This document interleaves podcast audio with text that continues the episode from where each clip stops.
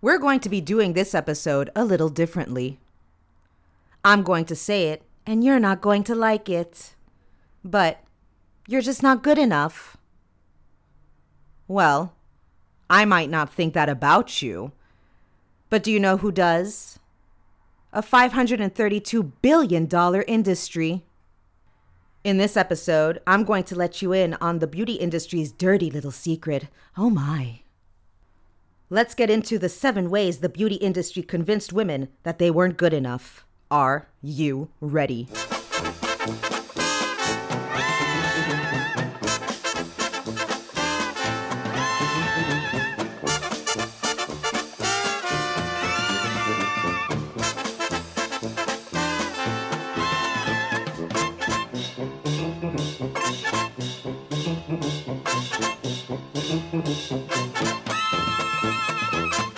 Welcome, my love buckets. I'm Carissa, host of Beauty Unlocked, the podcast. Howdy, hi, folks. How's it going? How's everyone doing? I hope you're all well and surviving with these kind of shifting energies. I know the energy has been very heavy, and I'm not the only one to feel it. Um, been a bit tired, that's for sure. So I'm probably not the only one who's been feeling it. If you're feeling a bit exhausted, tired, just fed up with everything, know that you are not alone. Um, there are many of us that are feeling the same way. So I'm sending you many, many blessings, my love buckets, and know that we will all get through it. I have so much to unload for this juicy episode. And as I mentioned before in the intro, it's going to be a bit different. But before I get into it, we got to do some house cleaning. Are you ready? There are so many ways you can support the show, and one of them is head on over to Instagram and join the family, Beauty Unlocked Podcast. Also, you can head on over to Apple Podcasts, it's that purple icon, and you can leave a five star review, a short review, a, you know, five stars, and a short review doesn't have to be a paragraph long. Um, great show, tune in. It really does help the show climb up the charts and it helps us get discovered by other people. And then hopefully they become part of the Beauty Unlocked family. So head on over to Apple Podcasts and rate and review us. It really helps us, and I would be eternally grateful. And last, but certainly not least, we have a YouTube channel. So head on over to YouTube and subscribe to Beauty Unlocked the podcast, our channel. And this is a great way to tell you more about this episode. Now, when I upload the episodes, they are automatically uploaded to our YouTube channel, the the audio versions obviously. But this this episode, I decided to do it a little bit differently. I'm going to be recording this twice, I guess you could say. One is going to be the audio version, which will not be released onto YouTube, but I'm going to also be releasing a video version. So you get to see me, Carissa, and you're probably thinking, why would I ever want to do that? but you'll get to see me and actually see my reactions when I'm reading these articles, especially this one. Well, any article really, because I'm constantly confuculated by what I read. And I'm just like, wait, what? Um, so you'll get to see my face um, my expressions and my reactions. Another way that we're going to change it up a bit this episode, you know, I'm a creative soul. So we're going to be razzling and dazzling it up a bit. We're going to be putting some 1920s music because I feel like when I'm reading these ads, I need to put it into the context of the 20s, 30s, and 40s, and possibly the 50s. I don't know why, but we're going to be reading it as if it's like a newscast radio broadcast with some 1920s music to it. So, are you ready? We're going to get into it. Here we go. Seven ways the beauty industry convinced women that they weren't good enough. Stay tuned for more. In America, the perennial quest for beauty is an expensive one. Every year, women spend billions of dollars in exchange for beautiful hair, luxurious eyelashes, and smooth, silky skin. Oh my. Still, many of our culture's most common beauty procedures were virtually non existent a century ago. The truth is, many of our expectations of feminine beauty were shaped in large part by modern advertisers. We've tracked the history behind some of the most common flaws that besiege the modern woman and the surprising stories behind their cures. Here are seven insecurities women have been fed by marketers. Your natural hair color isn't pretty enough. Does she, or doesn't she? asked the Clairol's ad that launched a million home hair dye jobs.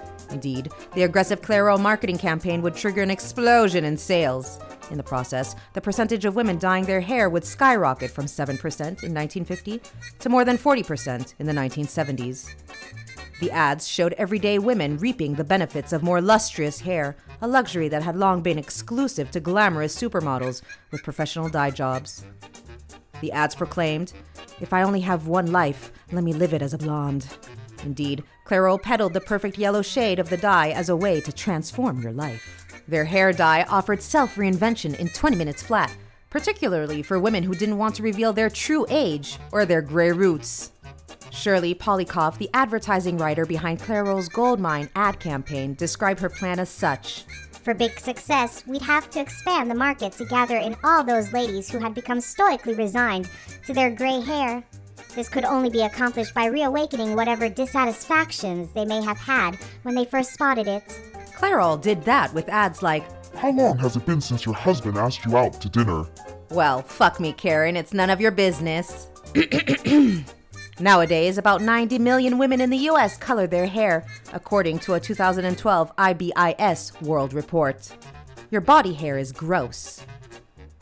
Today, women in media are generally depicted sans body hair or mocked for daring to bear it. Oh my. But surprisingly, from the 16th to the 19th century, most European and American women kept their body hair au naturel. What changed? According to researcher Christine Hope, the answer lies in fashion and advertising. First, in 1915, came what Hope called an assault on the underarm. A burst of advertisements warning women that unsightly, unfeminine underarm hair must be shaved to look as smooth as the face. Otherwise, no dancing for you. Next came an explosion of ads encouraging women to shave their legs to look more attractive in sheer stockings and fashionable swimwear. By the end of World War II, shaving had become an expectation for American women. Ads in the 60s and 70s continued espousing the unfeminine nature of body hair. The bikini arrived on the fashion scene in 1946 and brought with it next contested body hair territory the bikini line. The Brazilian wax was imported to the US in the late 80s and popularized by mainstream media in the 90s. Today, pubic hair removal is pretty much a staple amongst young American women. 80% of women between the ages of 18 and 34 remove at least some of it. And according to research, many of them are motivated by their desire to conform to social norms or appear more feminine. Even now, hair removal ads, like Veet's recent Don't Risk Dudeness campaign, target the same female specific anxieties they did a century ago. Your skin is too dark. During the late 19th century and early 20th century, skin lightening became increasingly popular among black women in America. Skin bleaching was seen as more than a beauty ritual. It was a symbolic way to progress in a prejudiced society where lighter skinned black people encountered comparatively better treatment. Advertisers exploited those prejudices in the beauty industry, promising women that they could occupy higher positions socially and commercially, marry better, get along better, and be more beautiful with lighter skin. In this 1944 ad, lighter skin is equated with lovelier skin.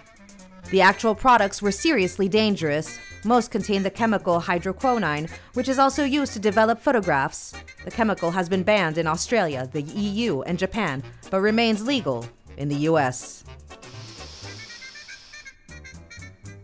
These motherfuckers. During the 60s and 70s, the skin lightening market dipped in popularity as the Black is Beautiful movement grew. The movement encouraged black people to embrace their natural features rather than attempt to conform to white beauty norms. Cosmetic companies quickly softened their rhetoric, and the phrase skin lightening was changed to the somewhat more innocuous term skin brightening. The smiling 1962 ad below promises bright, light skin, even on the rainiest day, while neglecting to mention the possible side effects of mercury poisoning. Today, skin lightening continues to be practiced around the world, with particular popularity in Africa, India, and Pakistan. The annual global market is expected to reach 10 billion by 2015, though many of the products still come with serious health risks. Actually, your skin is too light. In the early 20th century, sunbathing became a popular doctor's prescription for many illnesses. The supposed health benefits, coupled with a major boom in advertising, created the widespread belief that, as Harper's Bazaar surmised in 1929, If you haven't a tan look about you, you aren't part of the rage of the moment. Soon after that declaration, beauty companies began selling specialized suntan lotions. Some researchers believe that because the tanning fad created a new cosmetic market, it also provided a market incentive for the tan to remain an enduring American beauty expectation. And endure it did. In the 1970s, new health concerns about the risks of cancer from sunbathing did not end the craving for a tan. They just created more opportunities for the beauty industry to market new products that could promise protection or fake a natural tan that would have every beach bum staring. The medical world continues to warn of the dangers of overexposure to the sun. The quest for the perfect golden tan hasn't faded away.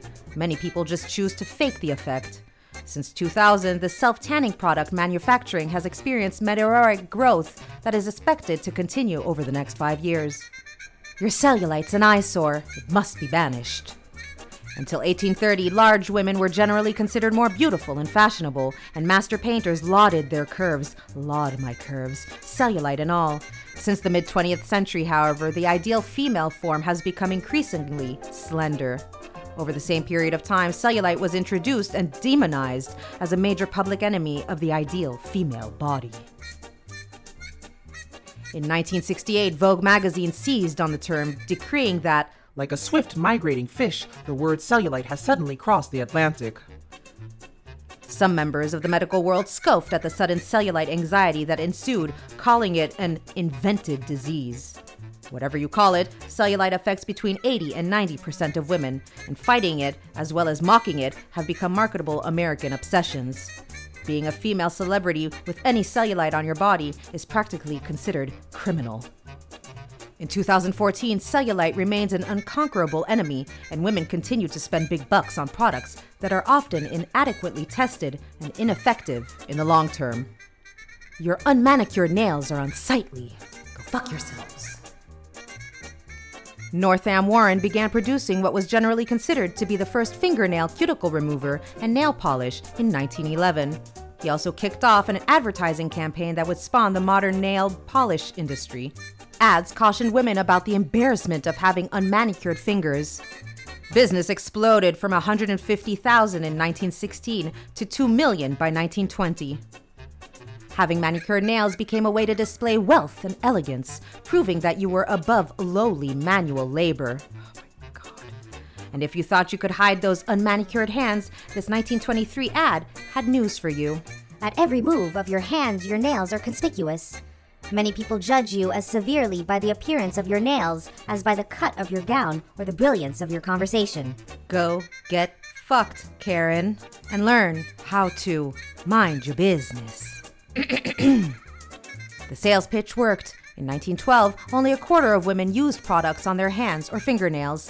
By 1936, three quarters of women did so. During World War II, Cutex nail polish even appealed to women's national pride. Today, nail polish and the services that go along with it have become beauty staples for women. As of 2012, Americans spent a record 768 million on the stuff. Your eyelashes aren't long enough. Why don't you just tell me that my bumhole is not pink enough? oh, wait, but you have. Anal bleaching is a thing. Now back to your eyelashes. Historically, women darkened their lashes with everything from elderberries to resin, but mascara products didn't emerge until the 20th century when T.L. Williams founded Maybelline. The brand's popular 10 cent mascara swept the nation. While makeup has once been considered immoral by some, oh my, immoral, Hollywood actresses made it glamorous. Women were promised the sultry eyelashes of their favorite actresses. As more mascara products emerged, companies began making numerous claims about the lengthening and volumizing effects of their products. Major cosmetic companies have come under fire for misleading advertising methods, like using false eyelashes on models. Hmm. Even so, the quest for longer lashes has grown into a full fledged beauty and pharmaceutical market. As Nancy LaWinter, editorial director of OneStopPlus.com, told the Huffington Post, Five years ago, the lashes you had were the lashes you had, and you threw mascara on. Today, you're getting extensions, you're using Latisse. We've got the whole area of obsession over eyelashes. Because, hey, Your eyelashes could always use another millimeter or two, right? Well, then, we've made it to the end of that very insightful article written actually was written back uh, in 2014 and it was updated in December 2017 and it was written by Amanda Scherker for the huffingtonpost.com. So it was a very interesting article and I decided to to change it up a little bit because I know that the previous episodes were quite heavy. So I was like, let's make this one a little bit different and I hope you enjoyed it, although quite shocking. Um at how the beauty industry convinces us that we're not good enough. Um, I actually did some research to find out how much 2 million 100 years ago was. Well, 101 years ago, 2 million dollars in 1920 um, today would be equivalent to 26 million dollars. Um, so that was the whole nail polish industry, the unmanicured nails, and I was like, what? 101 years ago, $2 million would be the equivalent equivalent of $26 million today. I'm just like, what the actual fuck? But it goes to show you how marketing and advertising works. They just kind of they check, they not even check, they just tell you this is a flaw and this is what you need to get rid of that imperfection, that flaw. And they just make these insecurities come out of nowhere. So uh, it was just a very, again, another very insightful article. And we have talked about the history of advertising in previous episodes. And we did talk about how the beauty industry and health and wellness industry feeds off of these insecurities that they place upon us. So I hope you enjoyed that episode. Um, I will be uploading it a day earlier, so it will be uploaded on Thursday. And then keep an eye out because I will be uploading the YouTube video of me reading this article, but you'll actually see the whole setup and you're going to see my expressions. And so, yeah, so stay tuned for that. With all that being said, I hope you have a lovely rest of the week and a lovely and safe weekend. And you'll hear from me very, very soon. Bye.